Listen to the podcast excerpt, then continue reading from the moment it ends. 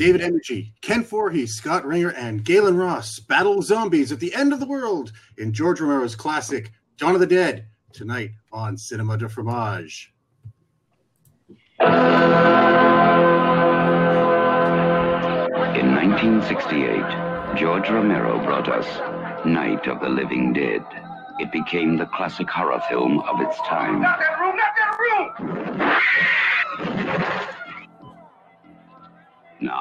George Romero brings us the most intensely shocking motion picture experience for all times. It gets up and kills. The people it kills get up and kill.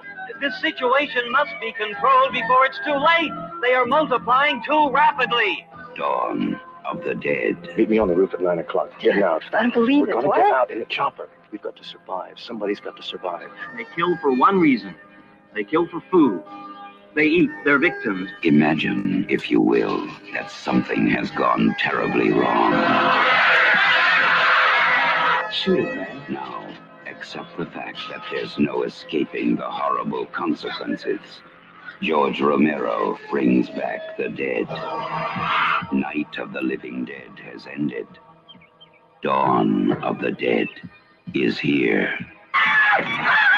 We must not be lulled by the concept that these are our family members or our friends. They are not. They will not respond to such emotions. Operator dead. Post abandoned. We may never get out alive. It's everywhere. What the hell is it? Looks like a shopping center, one of those big indoor malls. What are they doing? Why do they come here? Some kind of instinct, memory, what they used to do. This was an important place in their lives. What is it? We've got a war.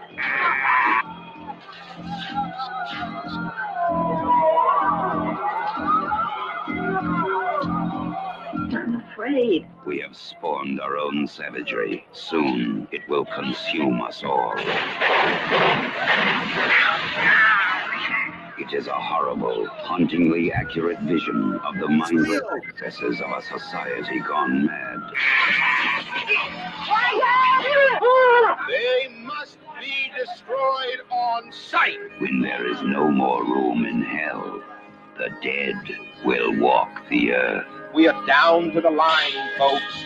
We are down to the line. Dawn of the dead.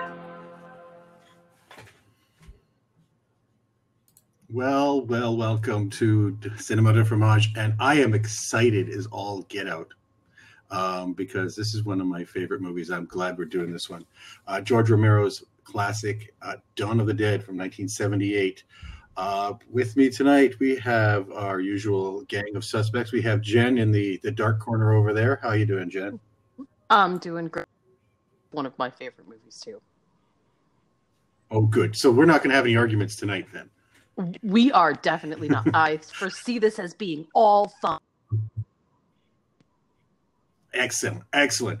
And Kente down below me, I say, uh, who's always above us all, but there's Kente there. How you doing, Kente? I'm doing good. My Toronto Raptors won the NBA championship. Uh, my Toronto Raptors, but hey, it went mental here. You should have seen it. We were watching that game and we were on pins and needles right to the very end. It was exciting. Hey, I am. So I feel like I'm I'm a part of the tribe. Oh, you're not a you're not a Warriors fan? Heck no, I'm a Laker fan. Oh, okay. Well, fair enough. And of course, we have our special guest tonight, Joshua, joining us. And uh, how are we doing tonight? Uh, we are doing exceptionally well after, you know, I tell you what, I uh, I haven't seen this in a while, and just to make sure that I was fresh before we started, I finished watching maybe about an hour ago. Okay. So I was did you watch the version that- that that, that Kente uh, uh, put us towards? Yes. Okay. Because we're going to have a little discussion about that too. Just a small Okay. one. It's because there's some very interesting things about this film because there's many versions of it out there, and this version I had not seen myself, and so I have a mixed feelings on that. But anyways, we will talk about that later. So, who has the honor of uh, doing the? Uh, oh, we we saw the trailer, which gave away a lot. I was uh, for a moment there. I thought, oh my goodness, look, a trailer doesn't give away everything, and then they kept going and they gave away everything. But um, who wants to give the plot out on this one? I can do it if you. Sure, I'd love to. As hordes of zombies swarm over the U.S., the terrified populace tries everything in their power to escape the attack of the undead, but neither cities nor the countryside prove safe. In Pennsylvania, radio station employee Stephen and his girlfriend Francine escape in the station helicopter accompanied by two renegade SWAT members, Roger and Pete. The group retreats to the haven of an enclosed shopping center to make what could be humanity's last stand. Released in on May 24th, 1979, directed by the great George Romero. It is the sequel to the 1968 film Night of the Living Dead. It was produced for a budget of $500,000 and the US box office took in $55 million. That's pretty good. And this time he was allowed to take some of that money, unlike Night of the Living Dead, where somebody dropped the copyright notice and he lost all chances of making money off that one. Right. That, that movie probably made a lot more because of that, and but probably made more in, in its entire run than any of his other films. And unfortunately, he couldn't get any piece of that because some bonehead during the uh, process of putting the film together and putting the titles dropped the copyright notice, and it went public domain almost immediately. But not so with this one. So, anyways, um, just my brief uh, thing to start with is um, I, I'm not going to be uh, saying anything that uh, I'm not going to be saying that I'm not biased. I love this film. This is one of my favorite horror films. I've watched this so many times over the years. Uh, the first time I saw it was when I was uh, 14. It's the first zombie film, and I was really into zombies for a long time in the 80s and, and early 90s and kind of got away from it when and then there was a resurgence and I sort of got back into it, but it was like it wasn't the same. Uh, with the exception of uh, Shaun of the Dead and, and possibly the remake of this one. But um, everything that is zombie nowadays, straight down to um, Walking Dead, owes its existence to this film, as opposed. I mean, people say Night of the Living Dead. No, this is the film that they owe it to because this film kind of lays out the groundwork that everybody uses as the skeleton of the idea of how a survivor is supposed to react and how you always have, you know, different camps that you end up coming against and everything. Um, but you know, for all of you know, if somebody comes, you know, off this first time seeing it nowadays, they might go, "Oh, look at those zombies! They look like cheese. They're blue and everything." It's like they don't get it. Um, and once the gore starts happening, you kind of forget the fact that the makeup doesn't look quite right, and you realize, okay, this is sort of like a living comic book, and it's a fantastic one. I mean, I just enjoy this movie so much. But enough of my gabbing. Um, why don't we have, seeing we have a guest, let's have Josh give his impressions of the uh, movie. Wait a minute, he's not a guest no more. Oh, A regular. my mistake. A regular now. Nobody told me this. Really? So now I have to split the, the money four ways? Yes. what money? Damn. Oh, shh, I meant two ways. God, no wonder I can't go to the Sorry, fourth season. I, I'm I'm sorry, stripped out of Josh. I thought we were doing Get Sync, but now we have a, a fourth, that, which is awesome. We announced it on last week's episode. I wasn't myself last week. I was getting ready for the Raptors. I was kind of tuning out by the end of the episode. Oh Jesus. Anyway, go ahead. I'm sorry, Joe. Josh, as the new guy. Welcome, Josh. What a We're really save, eh? excited By the way, you're here. yes, absolutely. Uh, new guy gets the uh, first impressions. Okay, my uh, my impressions of this movie. Now I've I've seen it before, like I said, and I've seen the uh, the remake. Uh, I did feel like this version was lacking a little richer cheese. Um, you know, there are a lot of parts that I thought were kind of unintentionally hilarious, but considering who made the movie, I I might reconsider that unintentional part because um, just the timing of, of some of them were uh,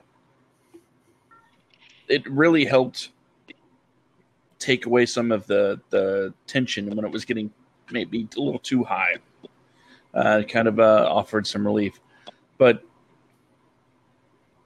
gosh, um, this was my fourth zombie movie, and I know for a lot of people it's their first. But this movie okay to sum it all in a, in, in a nutshell it's the reason why i don't like malls. That and you know teenagers but I, I don't know what really what else to say. It, it, this is an all time classic, uh, without a doubt. Uh, the cast, I I don't recognize them from anywhere but this, so maybe that's on me for not following their careers afterwards. But no, the, this when I watch this, I think uh, they are the characters that they're portraying, much like, say, the Blair Witch Project. And you can see a bunch of people that you're not familiar with, and you know that's who they are. It's easier to get pulled into the movie, unlike, oh, there's Keanu Reeves, that kind of thing. And I, my my final thought is, I enjoyed it very much. Uh, there were some scenes where I thought it could have been toned down a little bit on uh on the blood, but that's just from a, a realism level, and that's it. That's uh, my thoughts. All right, uh, Kente, how about That's why you never asked Josh to go first. no, stop. It's perfectly fine. Um, I mean, I thought it was an you know obviously an excellent film. It one thing that I love about it, it it's really a textbook how to do a sequel, right? Um, especially when um, you know you had a sequel that was a I mean the original that was a surprise hit for a lot of people, and it's very basic in its scope. And then you take this one up and ratchet it up as far as put more into it and expand the um, expand the uh, premise of it and expand the world and it really builds off of the first one. So we got in the night of the living dead not to talk about it too much No, we got kind of the genesis of this world right that we um, are now living in. And that movie has you know a great ending to it. And this is really a very good successor to it Mhm. because it really does feel like an evolution of what they put out in 1968 so and and then just what a br- brilliant way because another way to save money is to have everything take place in one p- spot. Yeah. but it you know and a lot of times when you see that in a film you know a lot of times you can feel like okay like there was a movie called glass that took place all in one place and it just felt cheap. You know what i mean? Whereas this although it's in one place it makes sense mm-hmm. because that's you know you would think that's what a wonderful place to Well, hold up they- and I think they they utilize the place really well. I mean, that's the thing. It's not just oh we're in a mall. They utilized all the sections of the mall in, a, in interesting and fun ways. Um, now, I don't know if this is a true story or not, but if you, those little bumps on the between them, um, Mhm. apparently this film is the reason for that. Um, when Roger does his little slide down the escalator down the middle, right now, that may be apocryphal, but then again, eh, you know, these things do happen. People watch the movie. It did. It was popular at the time, so maybe people were doing that, and they said, you know, enough of that. Put these little bumps in there or something. But I mean, if you compare it, like actually, if you compare it to the remake, um, this movie utilized that mall a a hundred times better. I mean, the remake has some good things about it. I don't hate the remake, but I'll tell you, the way that they use the mall in the original is so much better. There's a, definite use of the different levels and the different stores and everything else that made it interesting, as opposed to this is my background. I mean, it was almost a, not a character because that's overstating it, but it, it had. You could feel that it was part of the story. That the mall was definitely part of the thing, as opposed to just being the background setting. Anyway, sorry I interrupted. But go on. no no no uh no i agree we're on the same page Yeah. yes Uh, that would be Jen's turn now. Mhm. She's muted herself. She's thinking. She's about to. Yes. Oh, here it comes. Well, my, I I seem to have audio issues when I don't know whatever. Anyway, this is this this movie is one of the few movies that uh, I remember watching when I was a bit younger, and uh, you know I've had this lifelong sort of love between understanding what a movie is trying to say and how it's written metaphor and how to figure that out. And this is one of the few movies that i remember coming to sort of my own understanding of it before anybody pointed it out to me. And i you know reminds me very succinctly why malls have died God forbid malls ever come back in a zombie like death. That's let's just never have that happen. But the, the the if you look at the structure that they put this movie in, it couldn't speak better to eh, the idea of both materialism and this sense of like hoarding wealth ridiculously because in the end first of all we all die and nobody's taking it with us. But secondly none of our materials actually keep us from dying. Hmm.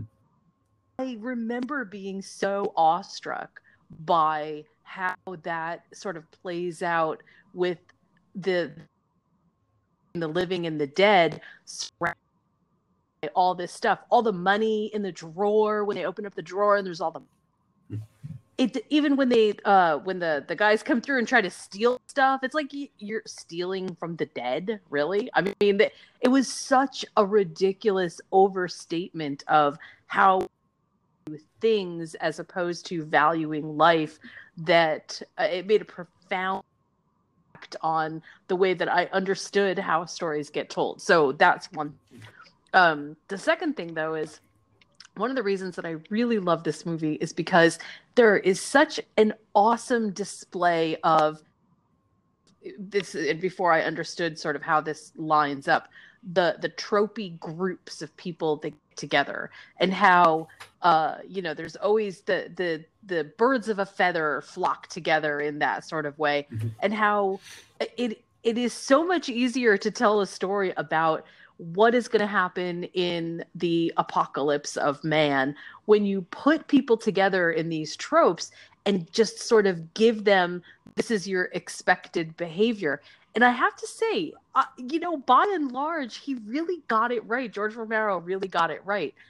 Even down to uh, escape at the end it it just absolutely felt like there was something authentic about what he was seeing into mankind at large while telling this macro story of dead coming back to life. The, you know the other thing that I really liked about it? I absolutely loved the fact, which I had never seen before, that they had to deal with the really uh, gritty stuff that was gross and anything that we would think about like how do you dispo- dispose of the bodies what do you do with them yeah. you know how are you going to and it How was big such a good freezer? idea because like that's the stuff I think about. Like, well, all these uh, that would have been taken well, to the it, roof and throw them over. And hope. But then, what if they come right back in? No, they're dead. Yeah, to see that that was the whole thing. Oh, they're dead. They're, they're well, ones are dead. They're not coming back. The brains were killed. Oh yeah, that's that's right. That's right. Yeah, you're right. You're right. You're right. Right. But that so, ice rink even, it, it, hey, that could have worked. That really could have worked. But they, they, all I'm saying is they still addressed it. They just they addressed it like uh, as if it was just like normal housekeeping. Like mm-hmm. housekeeping uh is to me never see any horror movie ever ever try to address and mm-hmm. the fact that they did it and and made this such an intricate part of the story just really made me like in awe with George Romero because it didn't feel mundane. It didn't feel like, oh, well, you know, they're going to sweep the floor. It felt to me like, no, no, no. See, this is humanity has to clean itself out too. Mm. You, there has to be a way for us to sort this out, and this is how we do it. So I, I really loved this movie from top to bottom. The only, my only uh one sticking point with this, which is that I didn't like, was there are some really long segments of of put together shots that feel like they are going to go nowhere. In the, in the end, they eventually do, but it takes so long to get Once there. Because this may be also, I, am assuming you watched the same uh, version that we just all watched, right? I did, I did, I did. Okay, and that may be a um, problem too. But anyways, which which scenes were you thinking of? I'm I'm thinking of like uh you know the scenes uh inside of the stairway. Remember, like it, there's that part where Oh yes, like, the, the attack on the subdivision. yeah, and, and there's and there's all of these like the, and they're good- I'm not saying they're not good scenes. They are really good scenes. They just seem to take forever to get. Yeah, that is to me just not. And this is a very lengthened version. So the version that we just saw is not the theatrical cut, and the theatrical cut actually works a lot better. It's it's a lot faster, and the music cues are a lot better because I noticed in this one they threw music cues during that scene that didn't work because originally it was mostly silence. There wasn't music; you were just hearing the sounds of the chaos, and there were less scenes. There were it was actually a little tighter uh, edited, so that might. Uh, uh, you know, but people want to see more because it's like, oh, this is the Romero film. We've got more and more. Let's just put together more, and more is not necessarily better. Um, the opening opening bit of that scene is actually a bit better, but as it goes on, yeah, it does drag. Um, I'll, I'll say the one thing I do love about you this- know, Go ahead.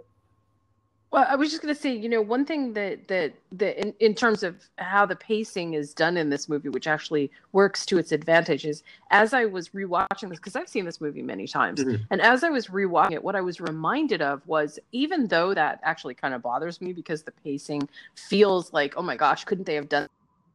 It Yeah. also really, in the in the end, it actually works Yeah. in the sense that it it is like a protracted madness that you have to go through in order to get to any kind of resolution. And in some ways that feels very uh metaphor like for exactly what was going on there where there is so much uh not just unknown but even even when you do know there's still so much that you have to wait for. Things have to be done at their speed at the dead speed and there's not much that the living can do in order to make stuff go faster in a sort of almost meta concept. It it felt like oh okay i get it. I see why this is happening. It's still hard sometimes though. Well, the thing I, I find though that works for this movie, and uh, unlike the remake, because I'll go back to that again, is it allows you time to get to know the characters.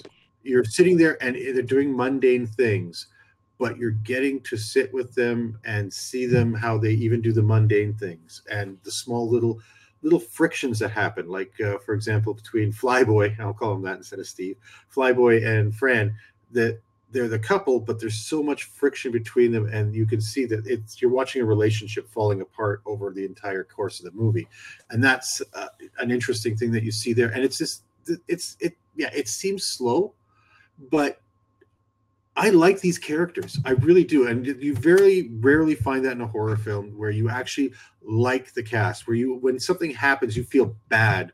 So I mean, and spoilers here. Sorry, folks, if you haven't seen it, uh, don't listen anymore. But um, Roger's death, right, uh, actually has a lot of weight and everything. I mean, the characters you can see how they feel about it, but you you feel bad because you see this inevitability that's coming, and you know he's bitten, and we know nowadays, oh yeah, you get bitten, you become a zombie, blah blah. But that you know that still was sort of fresh in at that time. It wasn't a trope so much. I mean, yes, you saw that in uh, Night of the Living Dead with the the daughter, and that was sort of alluded to. But this film kind of brings it out even more, and it's it's really sad. So you're watching him, and he's like he's a lot of pain. They've got him on so much morphine, he's doped up, and his last scene is where he's you know before he becomes a zombie, he's basically sitting there telling, you know, telling Peter, "Oh, you know, I'm not going to come back. Don't don't let me. And if I do come back, I want you to take care of me. But I'm not going to come back. I'm not going to come back." And the fact is, he does. And the best thing about it is, in the background, they're playing this TV thing with the one, you know, the guy with the patch on his eye, the overdone guy. You know, dummies, dummies, you're all wrong. You got to be logical, logical, logical. You know, that thing. Um, but you know, they they put it right down the thing where they the his dialogue, you know, it's right on the nose, right?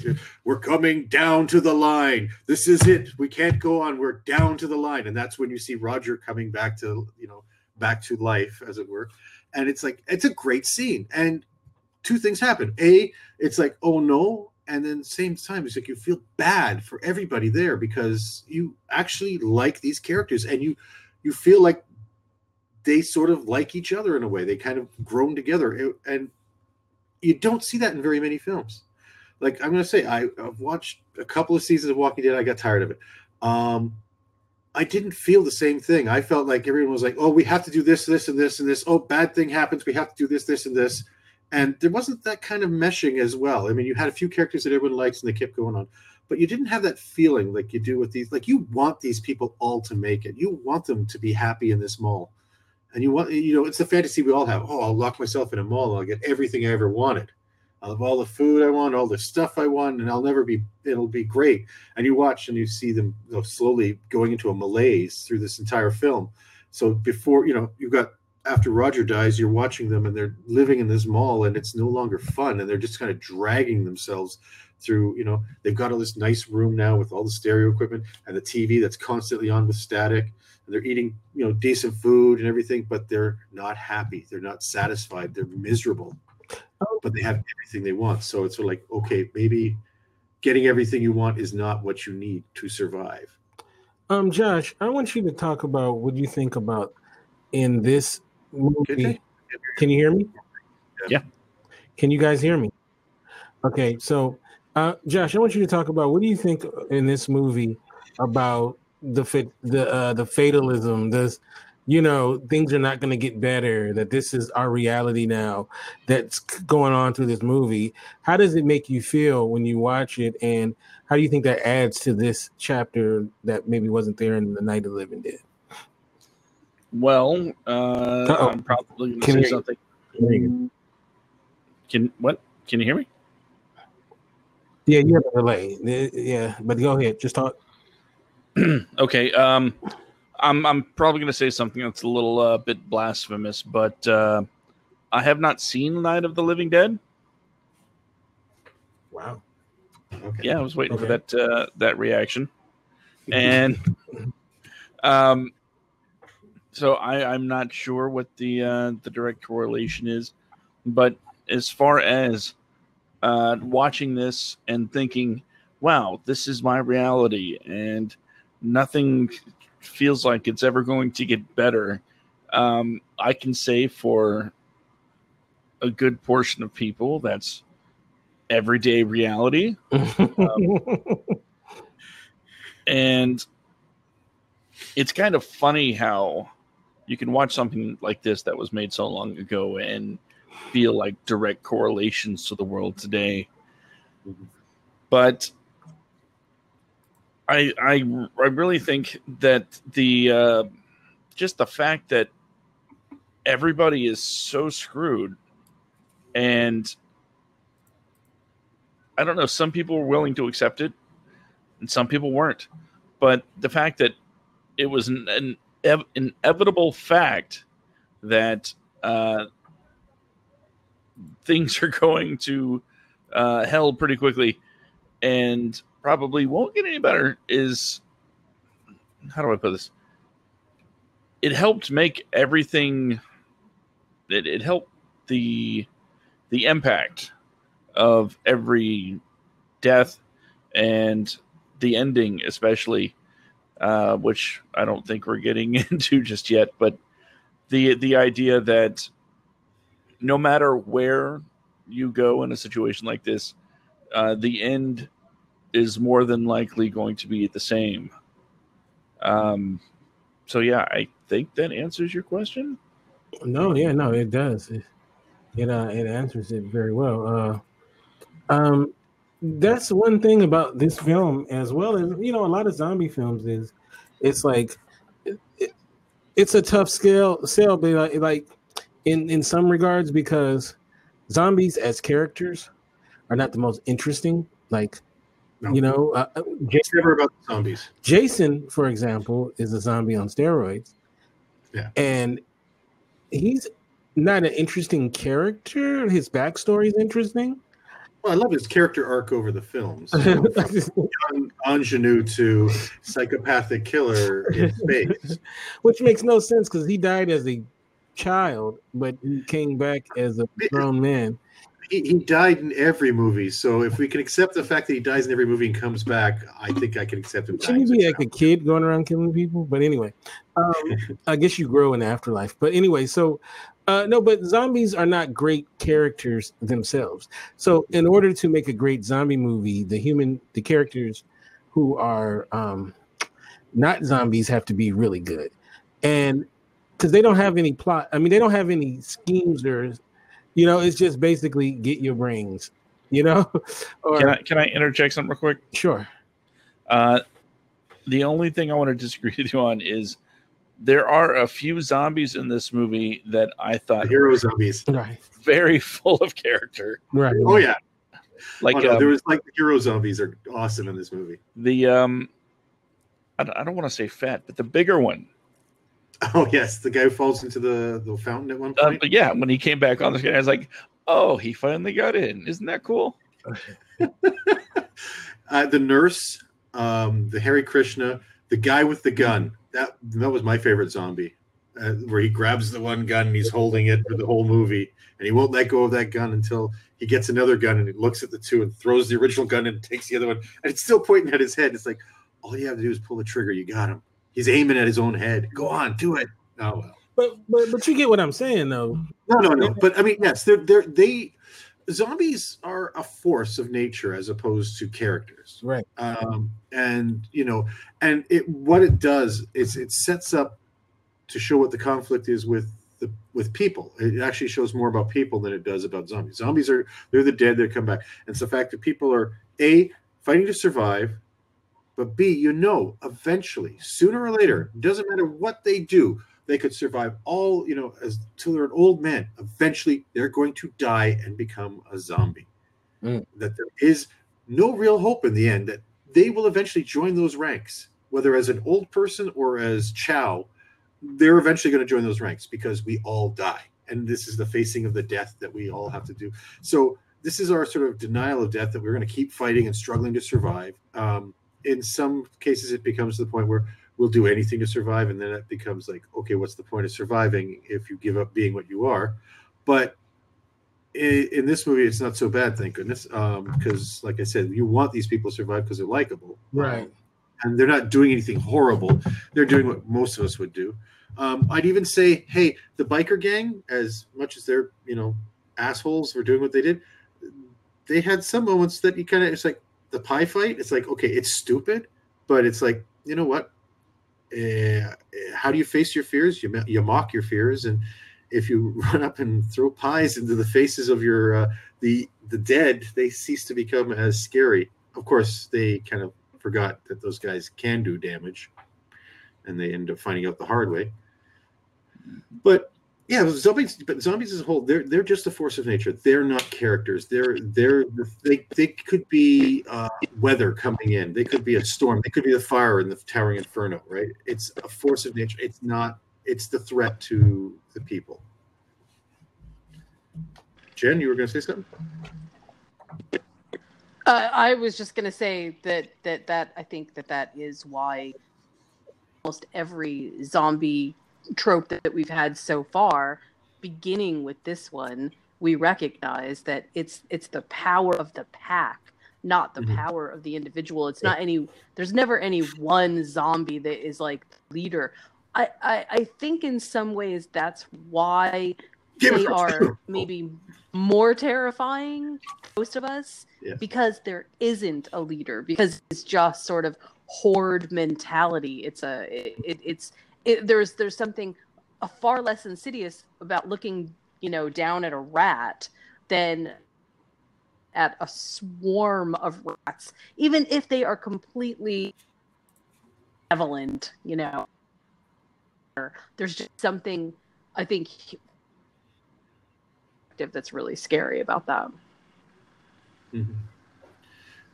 Um, I was going to say one thing I do like about this movie too, as far as the characters go, is that um, not everybody was an expert at killing. Um, you see in the beginning, both uh, Steve and Fran, Flyboy and Fran, were completely incompetent. Um, Steve nearly kills his, you know, fellow survivors pointing a gun, uh, you know, to kill a zombie and taking pot shots, missing, and, and having the other guy on the other side and not even thinking, right? Um, and he has, does a terrible job of, you know, so in a lot of shows nowadays, everybody's an expert at killing. Where it's like, okay, really? Are we? We're all basically, you know, built killers that we can just do that instantly. So this one, there's sort of a learning curve for the people that have to survive. Like Fran has to learn to, like you think about it, like in most you know horror tropes the female character is the weak one that has to be saved and is the thing so and at first she seems to be that person i mean she freezes the first time that she comes across a zombie and she doesn't do anything while you know steve's sitting there on the ground rolling around trying to tell him get out get out and she just stands there frozen but by the end of the film you know she's becomes you know capable. In fact she decides she tells him look i want to learn how to fly the chopper. I want to learn how to shoot. I want to have my voice in the decisions. Because i mean you look at it sort of almost this uh, sexist story at first because the guys are every decision being made including whether or not because she's pregnant in this so whether or not she should have an abortion or not is being discussed by the men with her in the other room and she comes out and she's like oh have we decided that you know to her uh, her boyfriend and you know so she, uh, like she's such an interesting character I, I love her in this and it's because she at first seems like the weak, useless female character that you find in all old horror films, but she becomes a fully fleshed out person, and she does actually she contributes to the group, and she's the one who's got the sense of saying, you know what, we can't keep staying in this mall. This is killing us. This is destroying us. The men there are all fixated right from the moment they get into the mall on the fact that oh, there's all this stuff. We should stay here. There's all this stuff. At first it was hey let's just rest for a day. We got food and shelter. We there we're away. But then it's like let's go into the mall. Let's see what we can get. Okay. And they're risking their lives right to get stuff. And through the whole thing she's like you know we should just keep going. Let's find a safe place. This isn't it That, that's what I was saying about the the ultimate extended metaphor about why material things don't matter and why we will, take material things even uh, even if it means our death that that, that it, it's so pervasive but the other the flip side of that is that all of the dead to the mall Mhm. where they had spent their lives basically materially hoarding their own stuff. And so it's not it's it, it's not just that we uh, that like when we die all all of our sins clearly we're not. Clearly we No. continue to manifest the same bad behaviors. We just don't know why. Well and maybe like we do in life we kind of sleepwalk through the whole thing and we keep doing these things because we do these things. And that's what happens with the zombies. It's like they don't know why they want to be here. They just know they have to be here which is one of the lines one of the characters says about them which is you know which is great it's because they said oh they're here for for us no they're here for the place they Mhm. just know they have to be here they don't know why Where would you be then, uh, as a zombie? Oh, I don't know. I think I'd be here. I'd be, I'd be, I'd be, uh, click, and uh, the camera would come on, and I would just like groan at the camera for an hour, and then I'd click it and turn off, and then shamble around my room for a while, and then next week come back and do the same damn thing. Jen, let me ask you this question, Jen. Okay, you've been bit and you've turned. How many kills you're gonna get off before someone um, puts you down? Oh, jeez. No idea.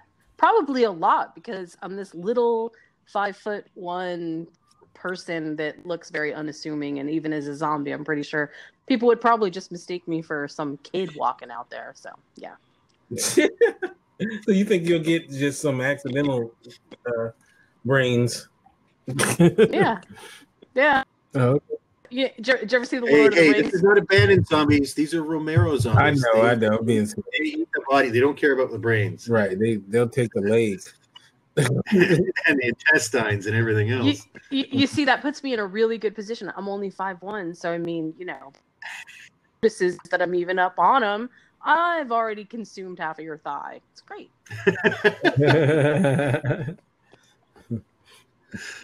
What about you, Kente? How many zombies? I think I think I'll I'll get a good six, and then that's before someone gets me. I think I can get a si- I can get a six in. I'll get six. Yeah, before they take me down. What about you, Josh? How many do you think you would get before they take you down? All of them. the last one. Uh, so now let's talk about. Okay, so I mean, we all love this film, but let's let's talk. Let's bring out some of the uh, elephants in the room uh, about the film. Just because anyone who's coming to it fresh, there's things you do have to realize, and might put you off at first. But we could say you'll overlook them if you if you pay attention to this film. You'll overlook these things. Um, we already talked about the pacing. Um, the zombie look is if you're coming to this fresh is not i don't know if you saw the tra- if you see the trailer you can sort of see it's basically blue makeup and people walking around uh, and it doesn't look convincing. It's not supposed to. This film he was going for sort of like i said it's sort of a comic book feel. Because if you look at it the blood they have is this really over the top garish red. It's not like realistic looking blood. And they did it intentionally. The makeup for the you know also because it is low budget they just had to slap on as much makeup on as many extras as they could with a couple of hero zombies that have extra parts on them. But for the most part oh thank you. We have people in blue makeup shambling around. That might put you off but after a while you kind of just accept it. I mean this film is great. Um, the acting is not exceptionally stellar for the most part. There's a lot of other characters come in and they're a little over the top in some cases, or they're really not great in others. But um, once again, the main characters, though, I mean, I love all of them. I think they all put in a great performance, and they come across as genuine, real people. They're not character types. They're not, you know, here's the the cop and i mean two of them are police officers but they don't come across as this is the tough cop and this is the grizzled cop and here is the housewife and here is the, the like they have jobs but that's not their characters and their characters are kind of interesting in a way and the way they bond is really interesting too and so our main characters are really good but a lot of the extras including some of the zombies some of the zombies are not good uh, some of them are over the top some of them are good but um, uh, but the other guys sometimes they come across like the opening when you see all the people in the studio where it's pandemonium and everything. Uh, some of the actors are really. Oh, there's one guy who's supposedly angry and he's doing this all the time. Ah, ah. I, I don't know what that is. Is that anger or is that him having a seizure? I don't know. But he's doing that through the whole thing in the background. And it's just awful. So, so becoming a zombie gives you blue balls? uh, blue, well, blue everything. yes. I'm assuming that's the blood draining away from you turns you sort of a blue pallor. Oh, make sure I don't turn into one. Now, mind you, the makeup for the other actors, as we can see in this scene here, the the guy who's supposedly Mexican is done in really bad brown makeup with a bad wig, and he actually says things like, "There's a million coppers," and I'm like. "Wow, okay." He's supposed to be Puerto Rican, if I remember correctly. But um, Yes. yeah, and, and we know that because a racist cop goes and you know screams about. There he is, there, not looking very convincing as a Puerto Rican. In fact, you know that could be something from the 30s or 40s, for God's sakes. But you know, cheap films sometimes you do what you got to do to get because he's like i typed this in he's a puerto rican and these are poor people being assaulted by the police. And so you can see what the writer is trying to do and the director is trying to do didn't have the resources didn't have maybe certain actors and decided this will do. So yes there's some bits in there that kind of you know don't work as well. But i was sorry excuse me. But as a whole um, this film is definitely entertaining. This film has a lot of influence. Every zombie film you have, this film is the influence. Uh, Night of the Living Dead was the start, and it's a, and I'll say, you look at that. Night of the Living Dead was bleak, was a dark, bleak film. This film, not so much. There's a lot of color. There's a lot of, I mean, even with the gore and the excess stuff, the the better effects were the gore effects because, like I said, it looks cheap with the blue makeup, but the gore effects are gross and disgusting and awesomely visceral. Um, like you the know, bite of that woman's neck or. You know, even just even just the tone of this movie is was far more optimi- optimistic. Like you know, uh that, that there's some redeeming value in it. I mean that there are escapes, that there are Yes. that, that the sense of dread and inevitability are are very prominently lacking, which is kind of interesting. and I think that's I think that's intentional too because they're in this mall. They're locked away from the rest of the world in their fantasy world where they get everything they want, and they keep forgetting the danger. In fact, I think that scene where um, uh, Peter is playing tennis against the wall by himself, and he stops, and they're all bored, and this whole time it's just nothing but stuff in the mall. Uh, the montage in the mall, nothing but stuff they're doing in the mall for like a good 10, 15 minutes, and it ends with him doing this thing, and the ball kind of bounces off, goes over the ledge and lands on a, a dead corpse of one of the things. And you see the zombies, and all of a sudden the music goes, "Bah!" and then suddenly you realize, oh yeah, they're completely surrounded by the dead, and you hadn't seen them or heard of them for that entire time. And that's sort of, I think, uh, intentional. I think. Let me let me ask you a question. Uh, oh, go ahead. Sorry.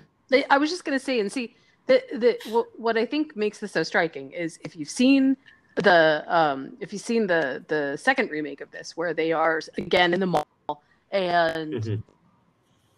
they're they're they they still do a lot of the same stuff. They still do a lot of the same, you know, the groups get together and they're troped, and there's still a lot of the same sort of overarching uh, meta plots going on. But what is interesting is there is a sense of inevitability. There is a sense of absolute, uh, even the end credits, you know, speak to a, a kind of okay, well, and and that is so different in the George Romero in this George Romero piece than Well- I have. Am, There's a reason for that though, because um, you know that scene where Buddy busts in and takes his shotgun and blasts that guy head that guy's head open. Um, in the in the okay, yep. if you look very closely, it's a painted over uh, face. It's actually a, a bust of Gaylen Ross's head that was painted over uh, in uh, brown paint or whatever they did to, to change it. But the original ending was Peter was going to stay where he did, and she was going to watch as the zombies are coming up, realizing he's gone, realizing it's all hopeless, and puts her head up into the helicopter blades. And that was the original written written ending for the movie. And by the time they were getting to the end, Romero's like, I like these people too much. I want to give them a happy ending, even though we know there's not going to be a happy ending for them in the end. There's not going to be far they're going to go. They're going to run out of fuel. Eventually, things are going to go bad for them. But at least for our sakes, there's it's a sort of a happy ending.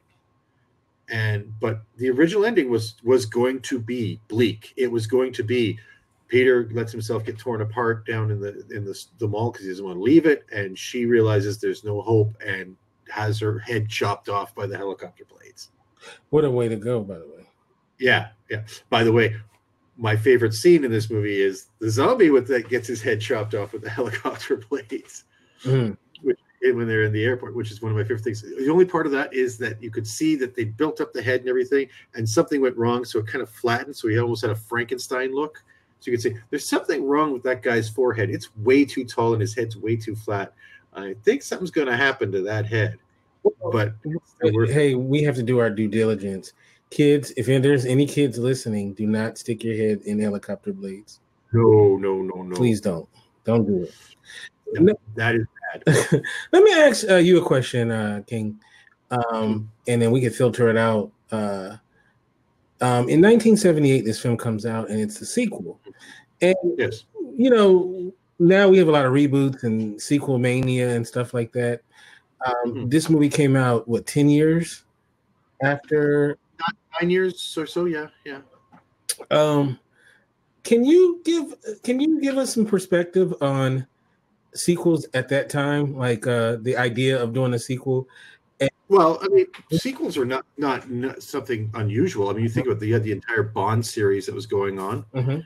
You had the Planet of the Apes series that was going on. Um, uh, even the ripoffs of Bond, you had Our Man Flint, or whatever. There was like three movies of that. So sequels aren't. No, I mean I'm not saying that it's new, but was there a huge public outcry for sequels?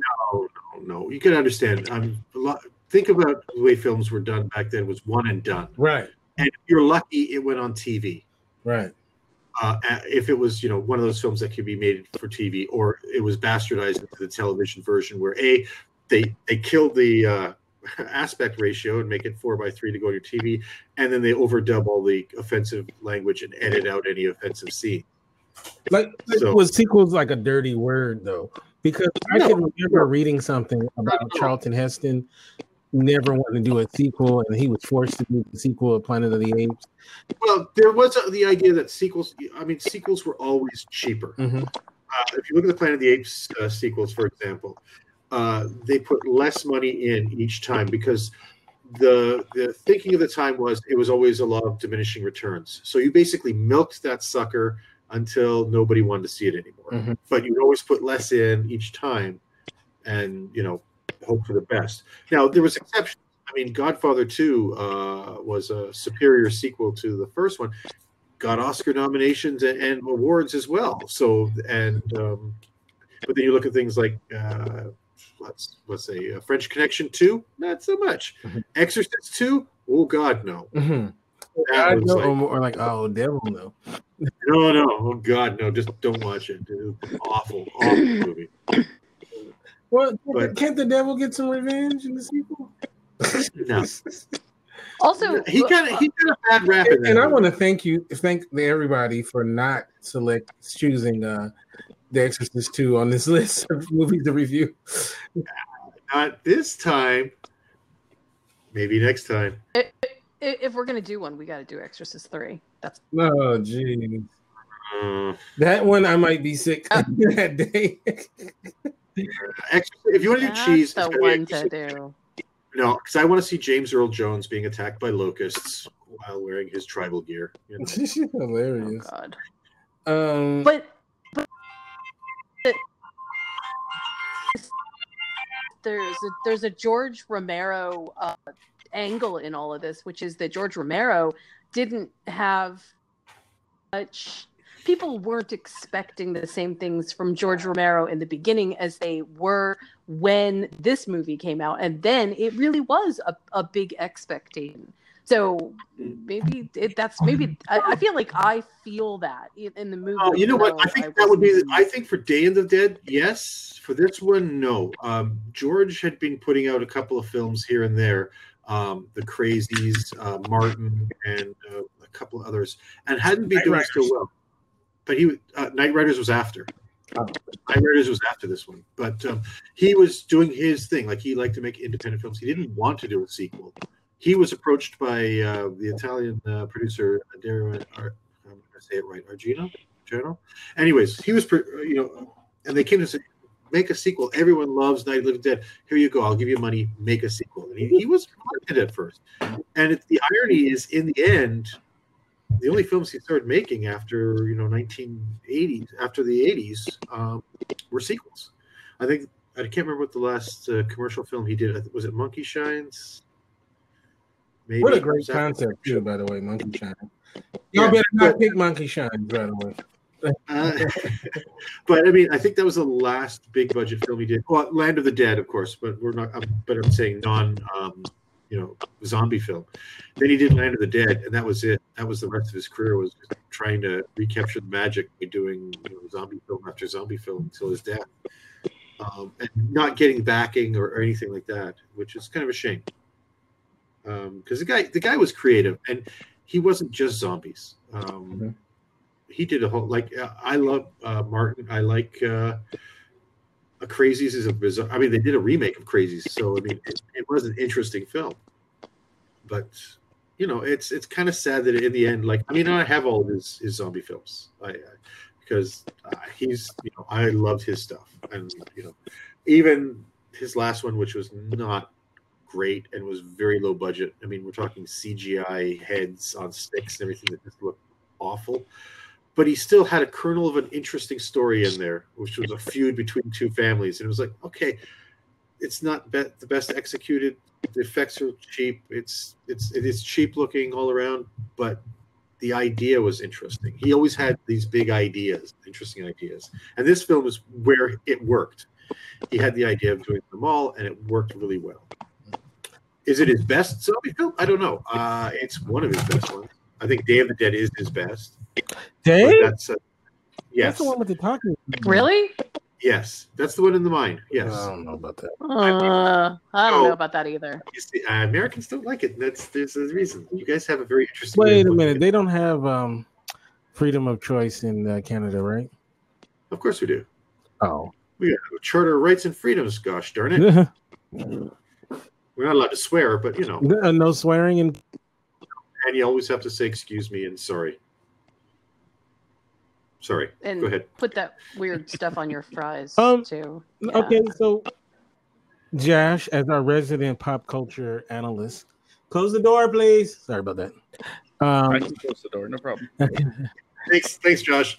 Good, good thing that pop culture has helped So- close the door. So, um, all right, if you had to hold up in a um, an American mall uh, during the zombie apocalypse, what are some of the places you will frequent in the mall? I, I mean, a, Re- a Wetzel's Pretzels, pretty cool, right? I don't know what that is. Uh, the, they sell big pretzels. Oh, uh, over here it's like Auntie Anne's. Yeah, we have that too. Uh, where would I hold up in a mall? Let's see. Uh, what year? 2019. Okay, how successful is the mall? Your Jacksonville Mall that you have. Because half half of one of them is completely empty. the, the, the, the one that empty.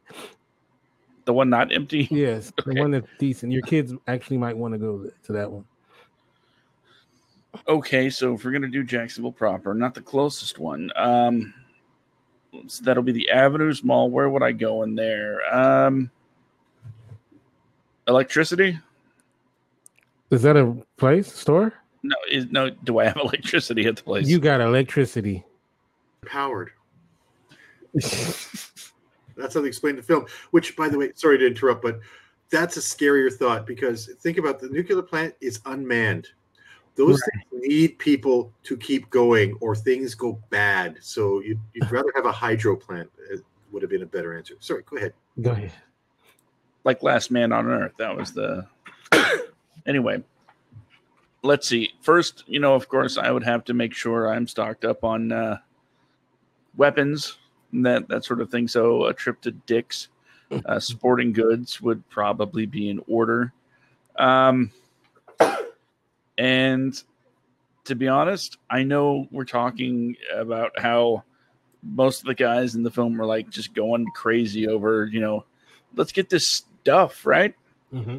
I uh, I honestly think that to prevent myself from going absolutely insane, I would need to take a trip to the Fye or the GameStop just so I have something to do when I'm not actively murdering uh, the undead.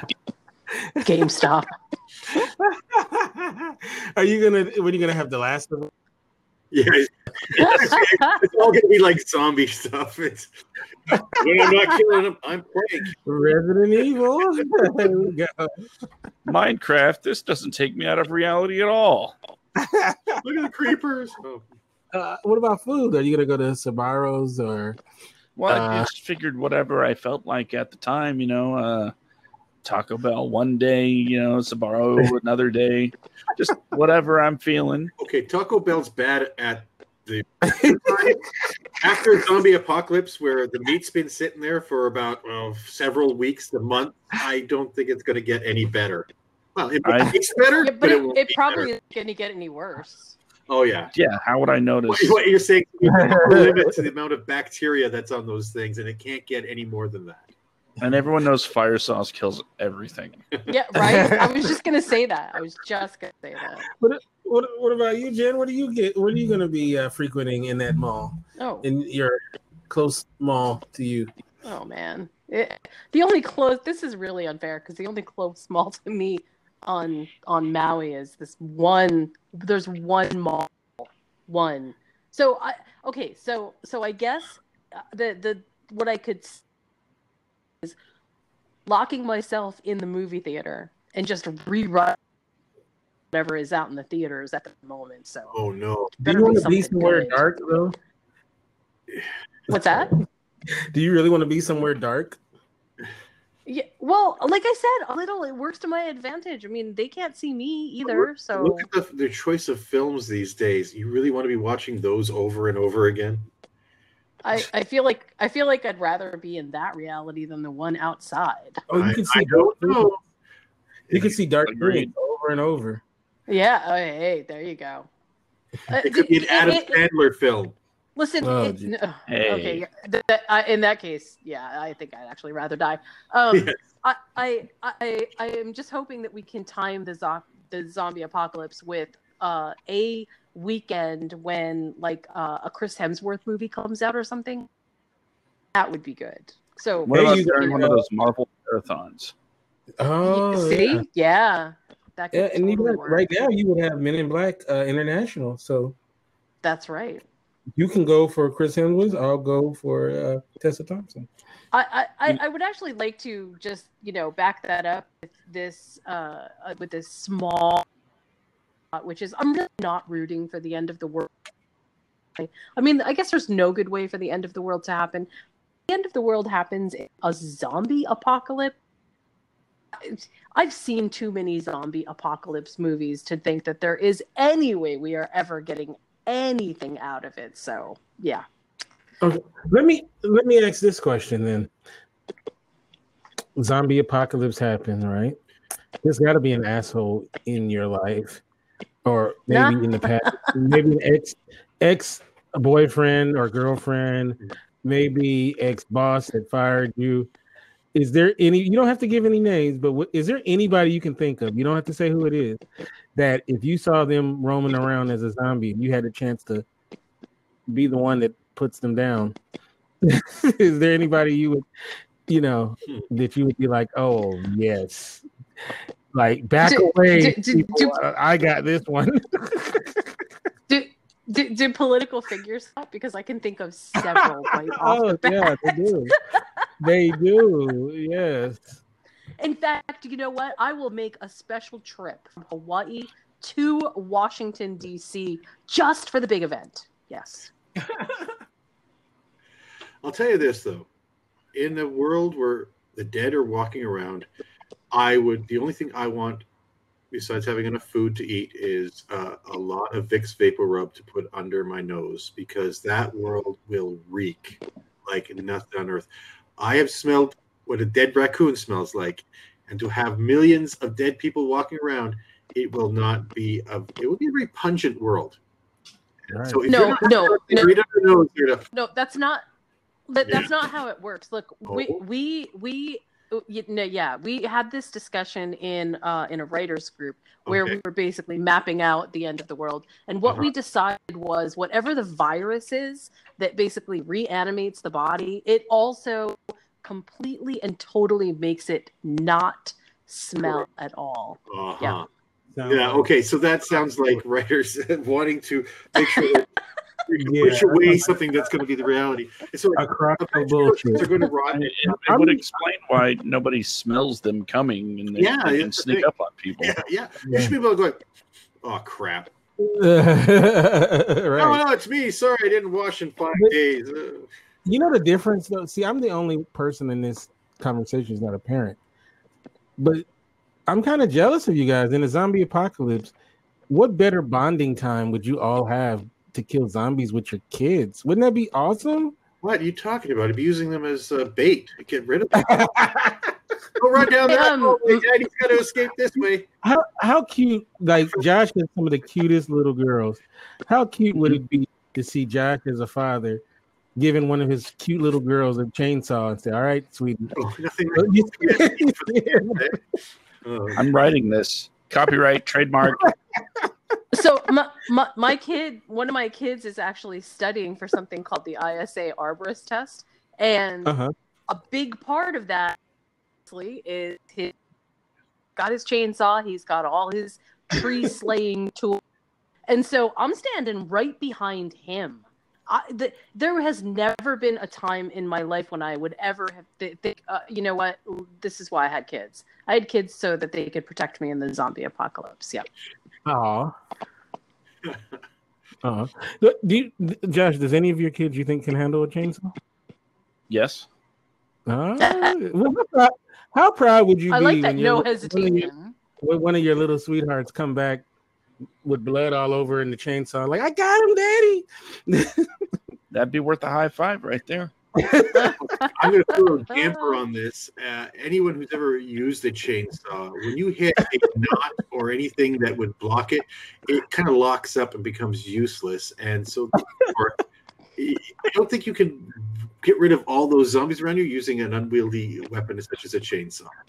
Well, we know you would, you and your boys would have uh, hockey pucks. No, run. Uh, or hockey sticks. I'm Just sorry. running. Just running. They shamble, you run. Only an idiot would sit there and go, you know what? I'm going to fight all these guys now. It's like after a while, you're going to get tired. They don't.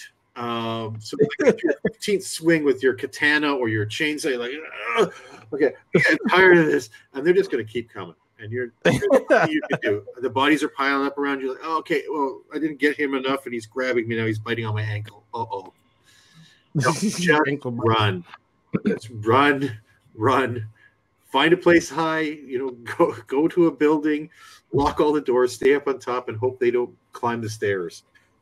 You know what? After this show, I'm gonna make a baby. So, what? How? By how- yourself? no, no, no. Like I- out of what? I- Lego? or What? What are we for, talking? for a about? moment, I, I was need a actually partner. intrigued. Yeah, yeah. I need a I've got two test that. tubes. Yeah, right. I need a partner. Josh, what is what is the age? What's baby? What's how young can my kid be before they can properly kill zombies and you feel comfortable putting them out there? Oh, Well, it depends on you know how you raise them. Um, I would imagine for something slow, you know, something that doesn't present much of a challenge, maybe six. Six. That's for Uh-huh. killing not killing. it's all right. We're- the- the- you have to kill the brain, so you have to get through that thick thing, the skull. Which, despite the you know the damage you can do by shaking it around, that's not going to kill the zombies. You have to break through that thing and You- do damage gotta- in there. Crossbow You training. realize you Josh six-year-old is from the the. Josh is from the south, Okay. so most No, of the I'm, brain- I'm in the south. Uh, okay. from Texas. I'm in. It doesn't sound southern. I know, right? He doesn't have a draw. He don't have I, draw. I shook it off. When I was, He took it out. younger. That's his professional Um, voice. His radio voice. To uh, to finish the thought Sorry. for a bigger challenge again depending on the training uh, i think you can go 9 or 10 a la Kick-Ass you know Hit-Girl Mhm. that's uh that's kind of who i wanted my kids to be like you know A psychopath? Hit girl's not a psychopath Absolutely. She's a sweetheart. She's she that that was what the comic was about. The fact that the father had like totally damaged his daughter and turned her into a psychopath because he couldn't handle the real world. that's that's considered damage Yes. i consider it highly specialized training Yeah, I agree. You Yeah. kill people. You know some people need need killing No, we don't need that. No. that that's just a canadian mindset though right? right, right, right. Uh, so dang, I have a decade, so I better hop on getting making this baby. I got a decade before they're gonna be hunting zombies with me. Yeah. Yeah, Don't about that. worry, the zombie apocalypse is not going to happen. We've got one thing on our side: dogs. Dogs love to eat rotten meat. Uh, Those zombies will be finished within a week. You Hey. Oh, let everything You off their what? leash, and they'll just chew those things have you have you heard Look, of? You know uh, what? I can't. I can't. and flies. Through, I, I Uh, can't go through another I Am Legend. So keep the dogs out of it because I'm just gonna. I'm gonna Are you lose kidding? it. The dogs will have the greatest time of their life. They'll be sitting there chewing bones and legs and arms and everything. Didn't you, have you heard of- see have I heard Am of Legend? I avoided it like the plague because I saw bits of it and it was awful. Oh, no, it was pretty decent. I Mm. I actually liked that movie. I read the book. I am, I Am Legend. Legend. I read the Oh, book and I thought Will Smith is not that character. I cannot. It's definitely a different story. It's. I mean, it's. Mm. It, it's. It's even told. I think from an adaptive standpoint, it's really told a bit differently in the movie than it is in the book.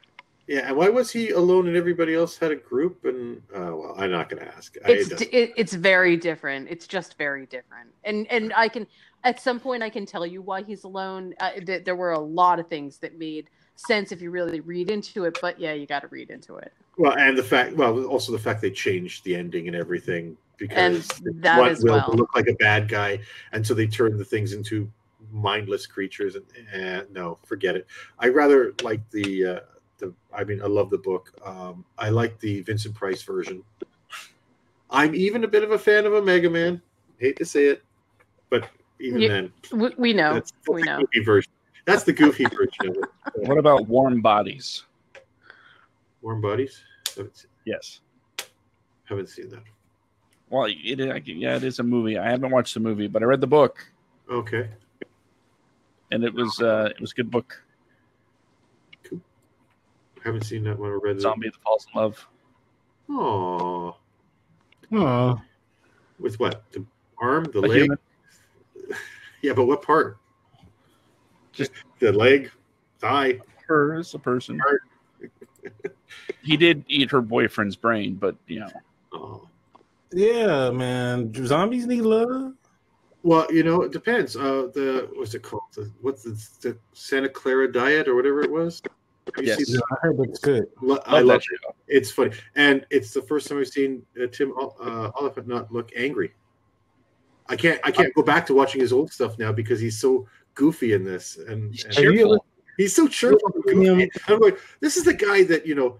You know, if you looked at him in any like Deadwood and um, uh, what the heck was the, the other series he was in? Um, Just Justified. justified. Justified. Yeah. So every time he even looked at you, you you thought you were being punched in the face with him just looking at you. You just saw rage in that guy. And in this show, he was just like so cheerful and uh, and even You in know, the worst situation, I was oh, I Just loved it. just to bring it all the way back around, Timothy Olyphant is also the major protagonist in the Crazies. So Oh, that's right. I forgot about that. yeah. Timothy Olyphant is the he might he's up there with best talk show guest. He is hilarious Yep. as a talk show guest. He is Yeah. funny. I, I I always watch. I don't care what he's promoting. I'll tell you, he knows how to do angry. He never he never He knows talks how to about. do angry. That guy. Oh, he's hilarious. Have you ever seen him in a talk show? I have, I have. no, he's haven't. Oh, he's awesome. He's he's one of those people that's like, look, you know what? I don't care that he's famous or whatever. I would love to just sit down and have like a whole bottle of wine, chat, because he's so personable. Everything about him is personable. Nice. Totally Yeah. love him. Yeah, Timothy. He's, We've he's got straight, haven't we? Oh yeah, we, we've definitely strayed. Maybe we should get to the scores. Huh? I just thought it was like, you know, we haven't talked about Dawn of the Dead in a while. This is I know. Right? Can, we can are I bring something up real quick about Dawn of the Dead? Yes, Uh, absolutely, hundred percent. sure. I I made uh, a couple of notes uh, when I was watching. Um, there there was one scene where a guy was thrown off the roof, and you had that. "Ah!" I remember that. Yep. Or or uh, the delivery of, and I, I'm glad it was in the trailer. Uh, the delivery of the line, "Shoot it, man!" Shoot it in the head. and and they, they it, it replays. But the the thing that I, I that stuck out so hard to me that I, I made this note. Um, the the scene with the racist sniper. yes. I wrote, "This is how you do racism, Clint Eastwood." because uh, Just Gran. Torino was a little, you know, on the tame side of the racism spectrum. So yeah, I figured that was uh Gran Torino. Uh, yeah. I didn't see that because All I, right. I Good. watched. I, I, I mean, I like zombie films, but I didn't want to watch Clint Eastwood anymore because he's like a zombie now. Oh, that's It was, after he, it was after he started talking to a chair when I said, "This man is demented." Not demented. He's got dementia. Sorry. hilarious. I got a colostomy bag too. Um, it's you know, it, it's time for this guy to be put to pasture. You know, Well- bring him to that place in, in You know I think it's Norway where they've got a whole village for people who who are uh, have Alzheimer's, and they basically have fake banks and fakes everything. So these people go in to do their daily stuff, which in the real world will probably ruin them and do bad things. But they there's no actual money being transferred. They just think there is. They go to the different places. They could make a mayor. Yeah, well, not necessarily. His like that. experience. They go to a bank. It's like, oh, I want to do this. Uh, and they're doing all this stuff that would normally, you know, if you went to a real bank, would probably cause a lot of trouble for them. But these are fake banks that where no money's going, but they feel like they're doing their daily stuff, and so they're happy and they're pleasant and everything's, you know, so they have that illusion that they're just living their life normally. I want to live in a fake old people town and work there. Sounds And then- pleasant. And then bilk them for everything they're worth. Yeah. Oh, sorry. All right. so- Everybody has hard candies in their pocket. oh no. Yeah. Would you like some ribbon candy? No, I do not want ribbon. Yes, have some ribbon candy. It would be like Dawn of the Dead, except for old people. And they'd be just swarming you. Give Grammy a kiss. No. Oh, look, it's time to do our scores. Joshua, you get to go first. Okay, on a scale of one to a million, right? Uh, no, We stop at 10. ten. We can't. Count, I can't count that high. We need fingers and Toes. no, that's 20. Oh yeah. or 15 in my case. hey. Okay. I will um, I will begin disseminating numbers. Uh, do you again? Do you want me to go all at once, or are we doing one at a time? Uh, yeah. Do your all your scores, but you know, give a little something. something. Okay. Story. Story. I am uh, gonna say the story was very good is an understatement, but excellent might be a little overdoing it. But just the fact that we were, I mean, it was not a short movie. Uh, clocked in at what, a little over two and a half hours. It did give a lot of time for uh, development of the characters, and it really made us feel something for everybody, whether you liked him or, or you hate him. You, you were you would have some sort of emotion when it came to their fate. So it was, it did pull me in, and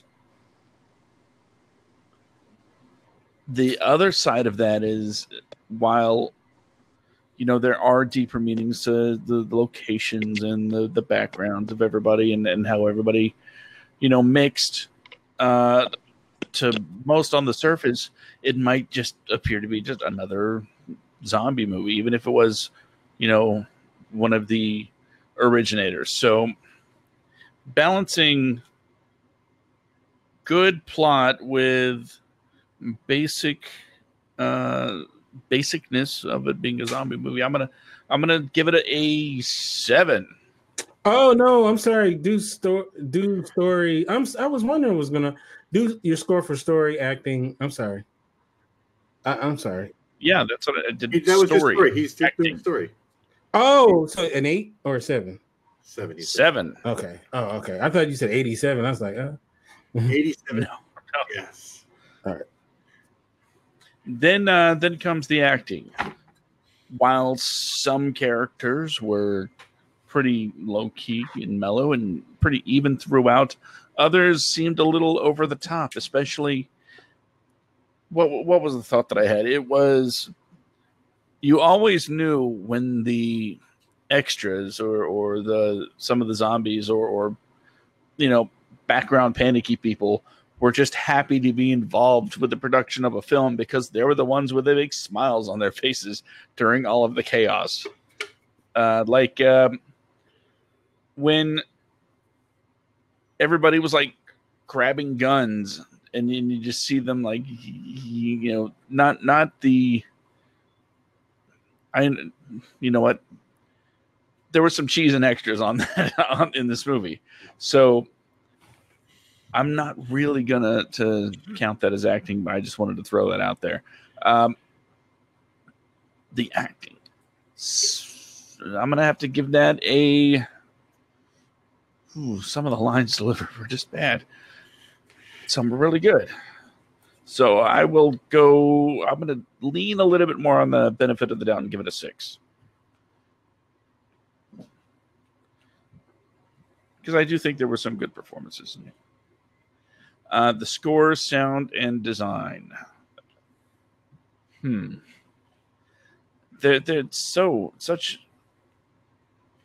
a blend of good sound effects of you know and and and the other side is the really at times weird music and and the weird times it would pop up i'm gonna go six. Six yes. Production quality. Okay. I give them all the credit in the world. Uh the blue paint. Okay sure. Um maybe this is taking a little bit taking place a little bit after everything or what have you uh, it did lead me to think you know not everyone that turned looks like they got into a car accident because they weren't not everybody that turned has been mutilated because they they, they weren't why does every zombie in all of these zombie movies have to look like they have been dead for a decade. What about the ones that I don't know? Maybe they just had a heart attack. Why would they be all bloody and, and gorged out and have all sorts of missing flesh? So, you know, give give them that. Uh, blue makeup's fine. The mall, the set design, top notch. Uh, it, I don't know the backstory on the location, uh, but to me, it looked like they just got permission to wreck a mall, like a legit mall. Yep. And, you know, I'm like, more power to that. It's, you know, you break it, you bought it, whatnot. So I don't think I can go any lower than a seven because there were you know i'm gonna i'm gonna bump it up to an eight because the the gore while not super realistic it, it was more of a, an artistic choice. And i think it worked very well for the movie. You know kind of like when tarantino uh, you know totally taking off the Romero uh, gore factor, uh, blood everywhere kind of stuff. But of course, today it's it's much more exaggerated. But the overall entertainment value of the movie, the meshing together of everything, and basically, I asked myself, would I watch it again? Um, I don't know if I'd watch it again anytime soon because it does take a bit of a, a, time investment, but it does have a unique cast of characters, and, and for me, that's always the the drawing point to a story is is watching the characters and their their arcs unfold. Uh, so I did enjoy it, so I'm gonna give it a I'm gonna give it an eight. Scores disseminated.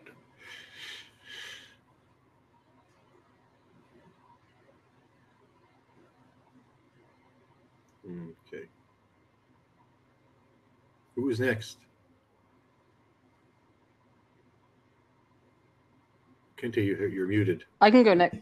I can go next. Oh, continue. Okay. I'll do All right, so story, story. I gave it a six. Uh, I think the story is pretty cool.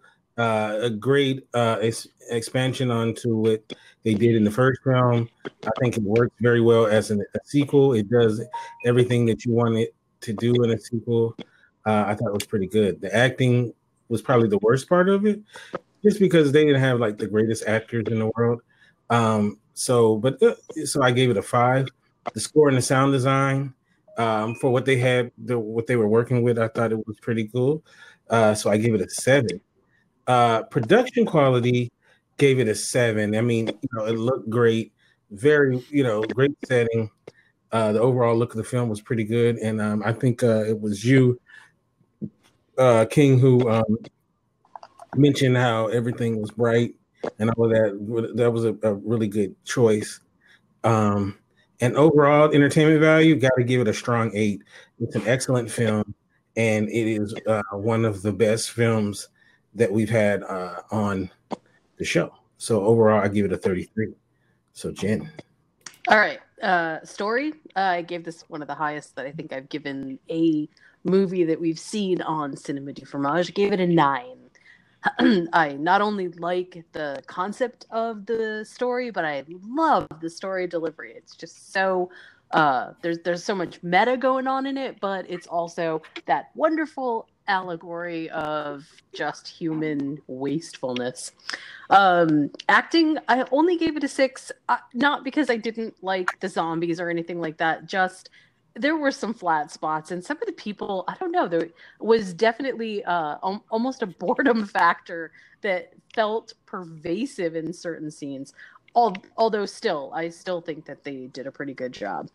Uh, score on this one i only gave a six. I feel like there's something missing for me with this. I don't know whether the sound editing just didn't quite work in here or whether they didn't integrate properly or or whether it was intentional but to me it didn't quite resonate and i didn't like it as much i i it just made me feel uncomfortable in some places so i only gave it a six uh production however i gave an eight uh, I absolutely love every single aspect of this movie, from the way that even when they are on the stairs, how they shoot up and down. I loved that.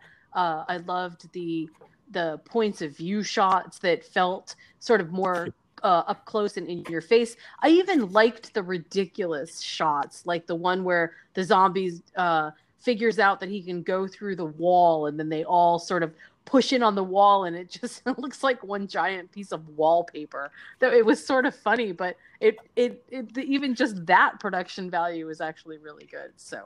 I gave it an eight. And overall entertainment, I gave an eight. I would absolutely watch this movie again, even tonight it gets my full throated endorsement. Wow, full throated. Indeed.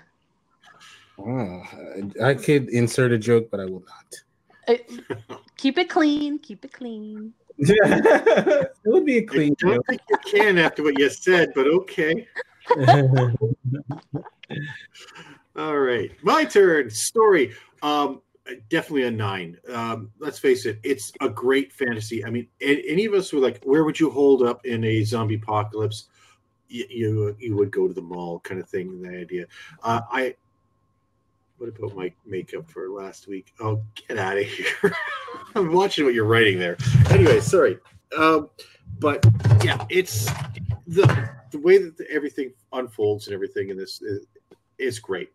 You get the feel of everything collapsing right from the start. You're watching a news pro- uh, production that is just falling apart, where the normal decorum, what a professionalism is out the window, and everybody is just chasing down, you know. Uh, trying to get things done and one guy's just trying to put things up on the the, the, the chiron that for places that closed down even though you know he knows they're closed it doesn't matter because he's going to get um, you know ratings and that's all he cares about um, and the, the themes of the, the thing was all about you know the pettiness of people against the overwhelming things that are coming at us i love that uh, acting it's such a mixed bag from the worst actors to the best actors like I said, the main characters i loved every one of their performances um, the non-main characters are pretty awful.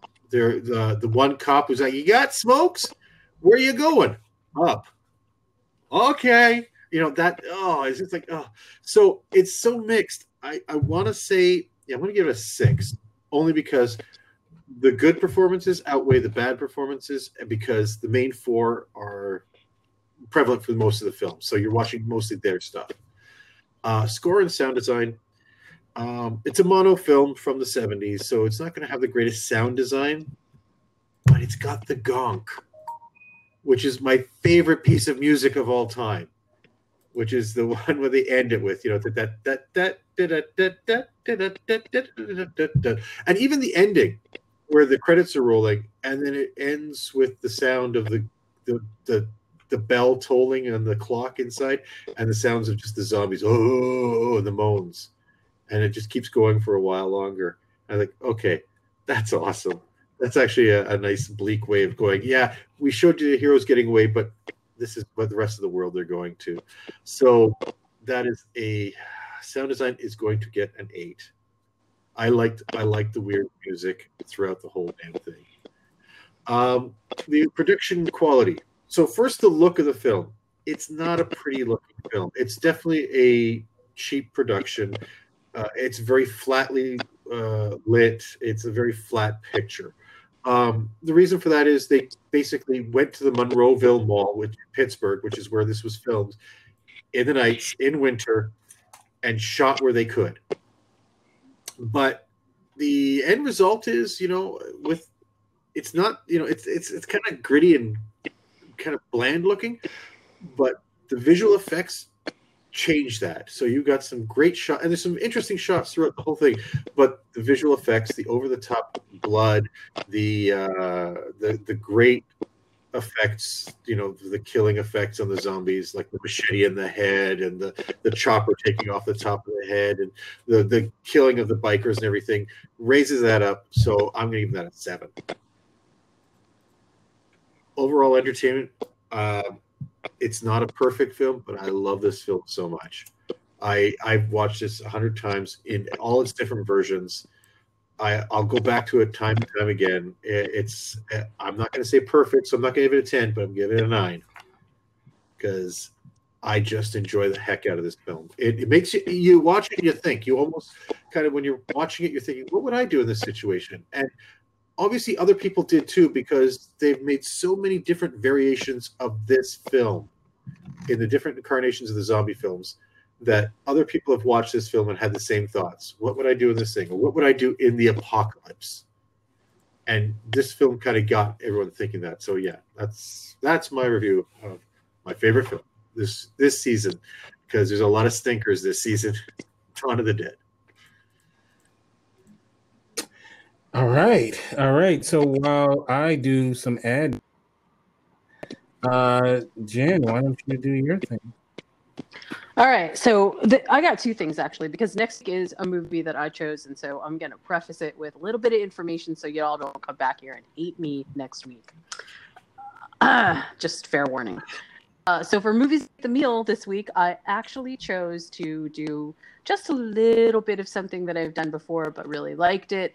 I made the zombie meatloaf. Uh, it's really awesome.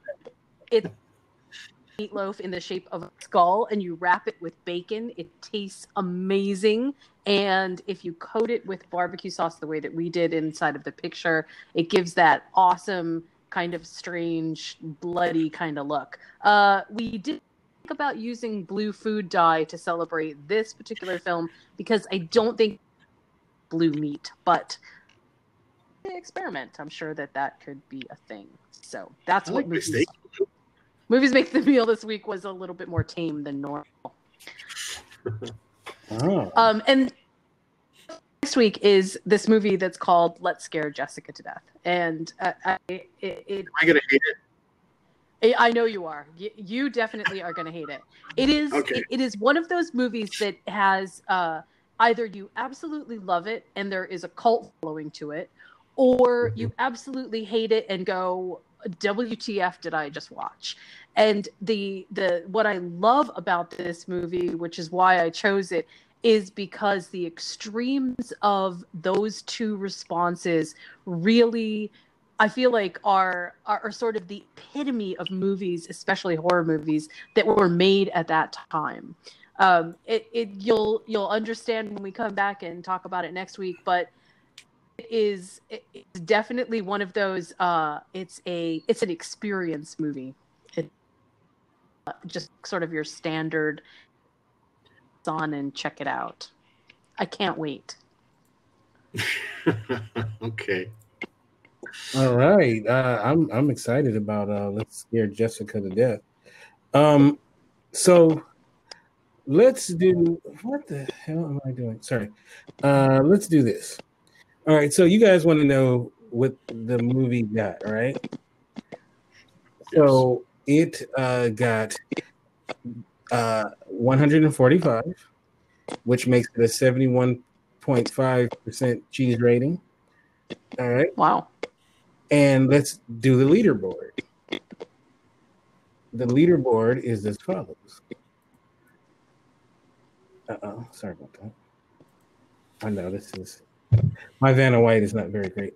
Uh, all right, so um, let's start from. We've done six movies this year.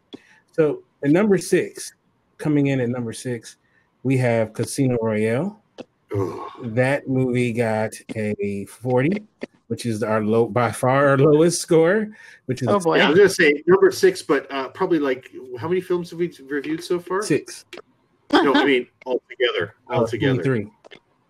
Yeah, so that's probably twenty third, right? Yes. Yeah. Yeah. It's awful. Yes. Um, all right. Number five, Rollerball. Uh, that got a 98, which is a 39% uh, on the cheese uh, cheese rating. Number four is The Car. That got 102, which is a 40% cheese rating.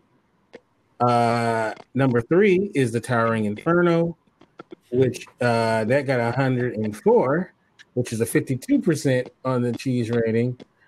And number two is Body Double, which got 123, which was our leader until Dawn of the Dead with a 61%. And of course, as we mentioned, number one, Dawn of the Dead with 145, which is percent on 71.5 percent on the cheese rating. So those are your leaderboards, uh, people. So let, let's look at um, what we have coming up. Uh, next, we're we're at our halfway point. We're doing 12 movies this year. So um, we have Let's Scare Jessica to Death, Yes. The Dead Zone, uh, which is a movie I picked, Yep. 1983, the first book I ever read. Uh, Death Race 2000. Oh, Yes. Strange Brew, A. Bob and Doug McKenzie, of course. Yep. Uh, number 28, Halloween 3, Season of the Witch. oh. Three more days to Halloween. I'm feeling nauseous already thinking about that one. That's a good movie, whatever. Yeah. Story of an alcoholic doctor and witches. 29 is Plan 9 from Outer Space, so I'm have to get through that. Uh, but uh, so Our first 50s film, if I remember correctly. Yes. So that those are our movies, and then we're gonna have the big uh big show later on. So um that's uh you know, I'm looking forward to getting through these films. Uh really exciting.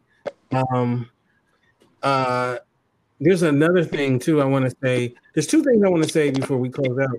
Uh, there's another thing I want to do uh, called movie matchup, where we take two movies that have a similar theme. I love this idea. Yes, and we and we um compare the, the, the films.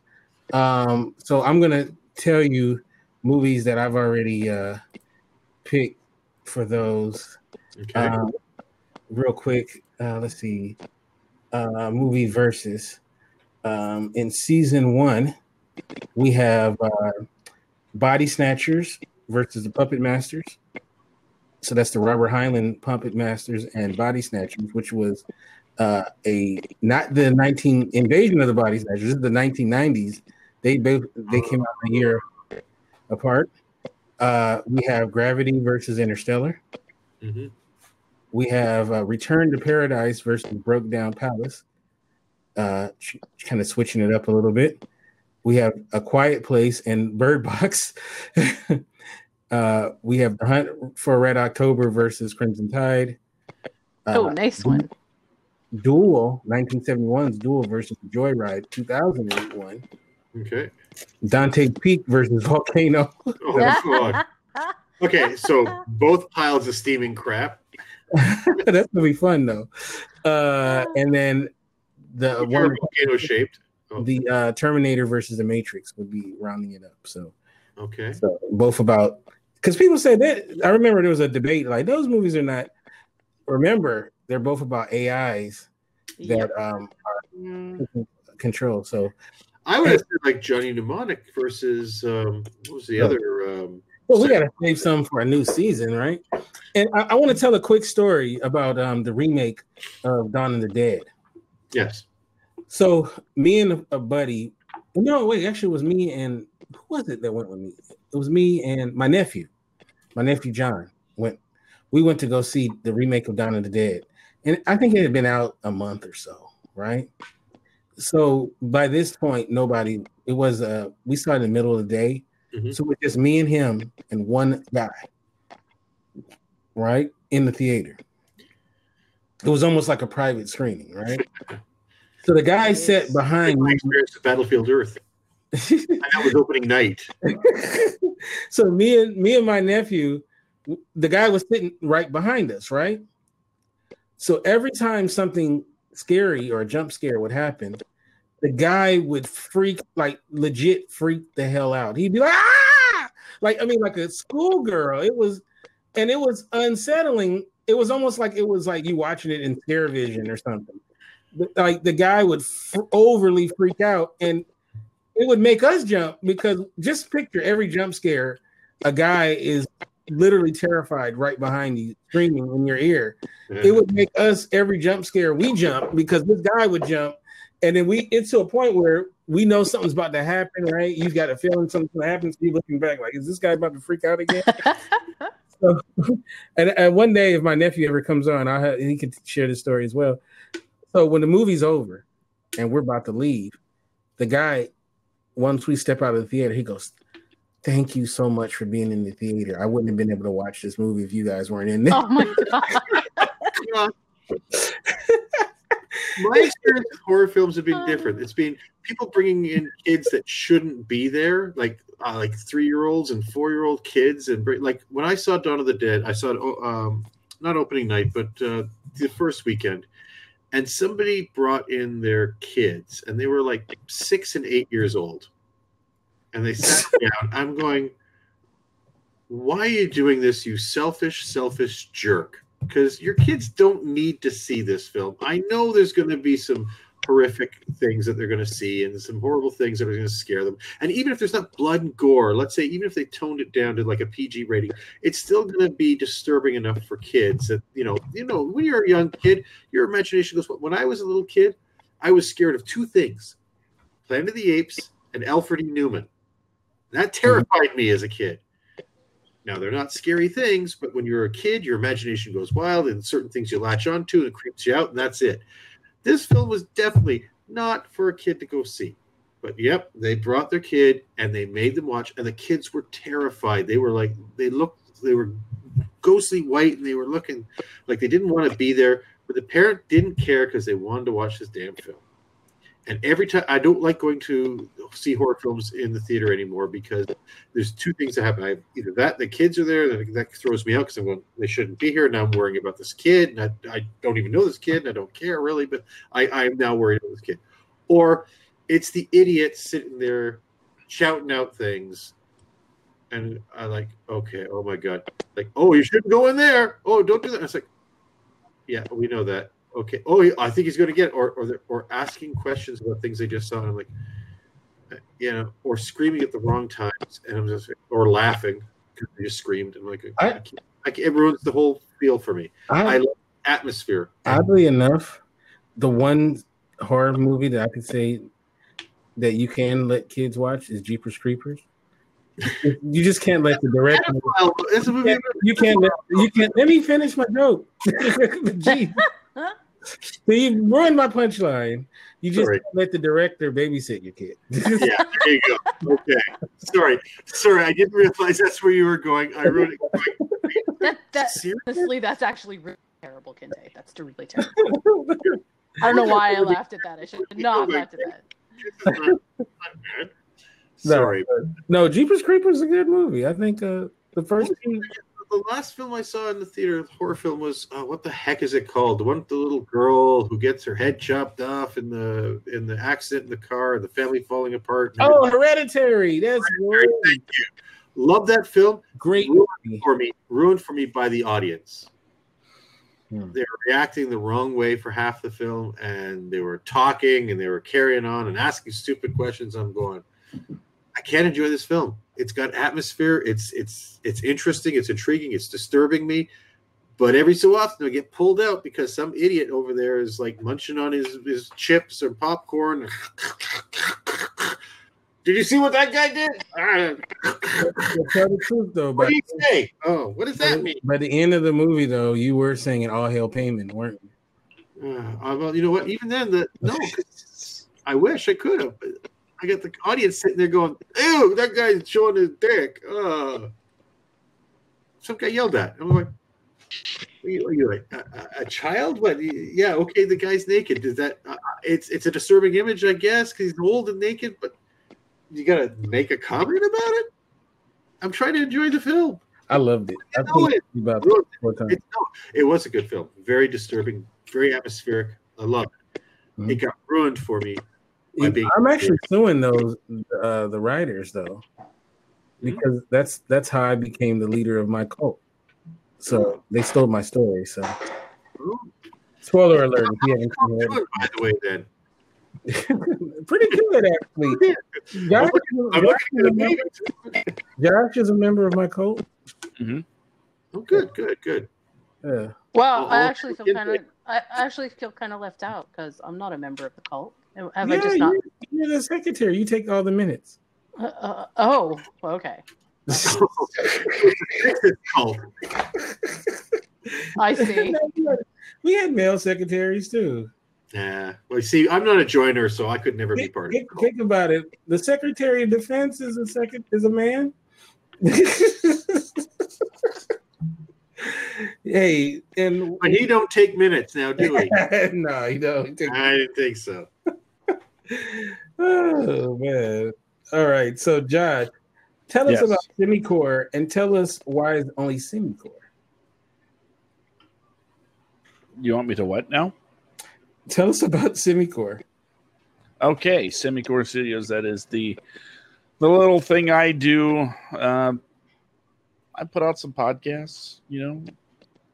Okay, okay, okay. I'll, I'll get into the real deal. Semicore Studios is my brand for podcasting that you can catch. The Netflix. That's a show that talks about the upcoming titles coming to Netflix into streaming for the United States. Sorry, Canada.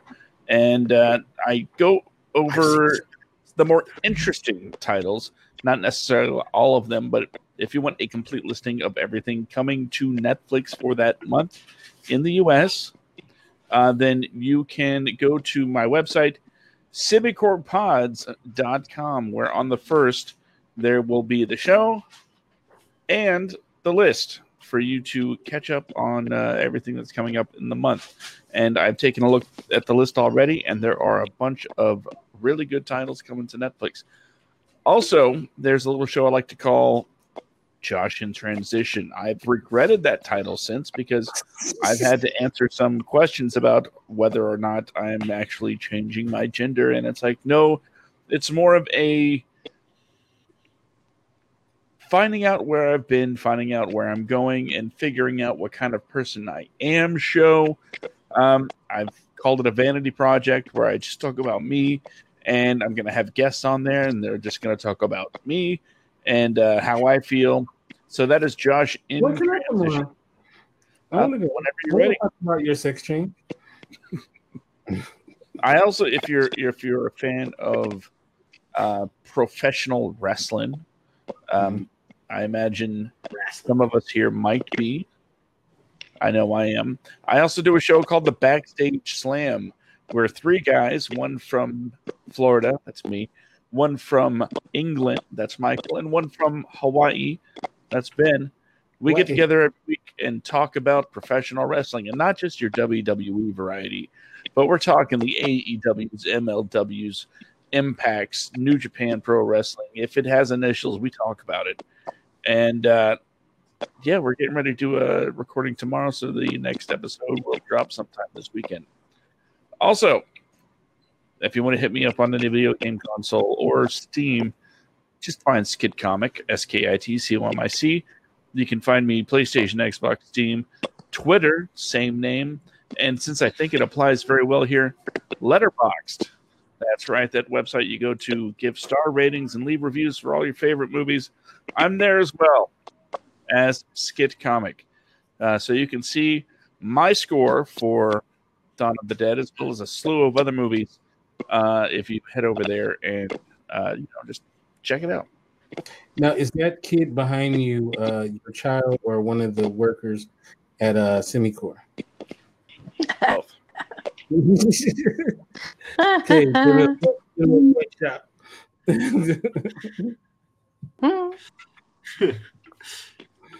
All right, so Jen, how can we get you? Uh, how can you get me? Well, if you That's want what to everyone's induct me- asking. Listen, if you want to induct me into your cult, don't do it the way Kente did and offer me the secretary's position, okay? At least offer me some position of power, and then yeah, I may actually come over. Uh, you can find me on you can find me on social media on Twitter at following bliss one, and you can find my websites at moviesmakethemeal.com and criticallaughs.com. Okay, secretary is a great position. You ever watch Mad Men? we are not, we'll we'll have this conversation off the air. Uh, you can get me at Kente F, and on Twitter you can get me at Kente Ferguson. I mean, on Instagram, Kente Ferguson, and um, we'll be back, of course, uh, next week. But uh, on Mondays we do our show, "Come Men and Women Talk," the Mars Venus show at 6 p.m. Pacific, 9 p.m. Eastern, right here on Get Vocal as well. So, uh, King, how how can we get you? Oh, you can't. I've given up on this whole social media thing. I'm a pariah, and you'll you'll find me here each and every week, even after the show is over. I'll be coming on vocal, just talking to myself.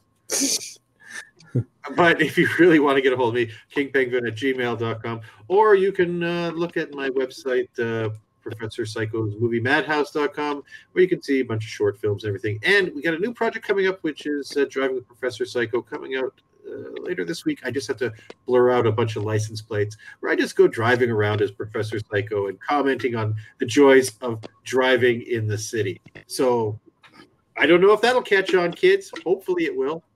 Yeah, you know, it kind of feels like a little bit of that movie Nightcrawler mixed with Taxi Driver. Yeah, except well, yeah, it's got that same kind of mentality, but hopefully it'll actually be funny as opposed to films. As opposed to disturb. I don't want to be disturbing.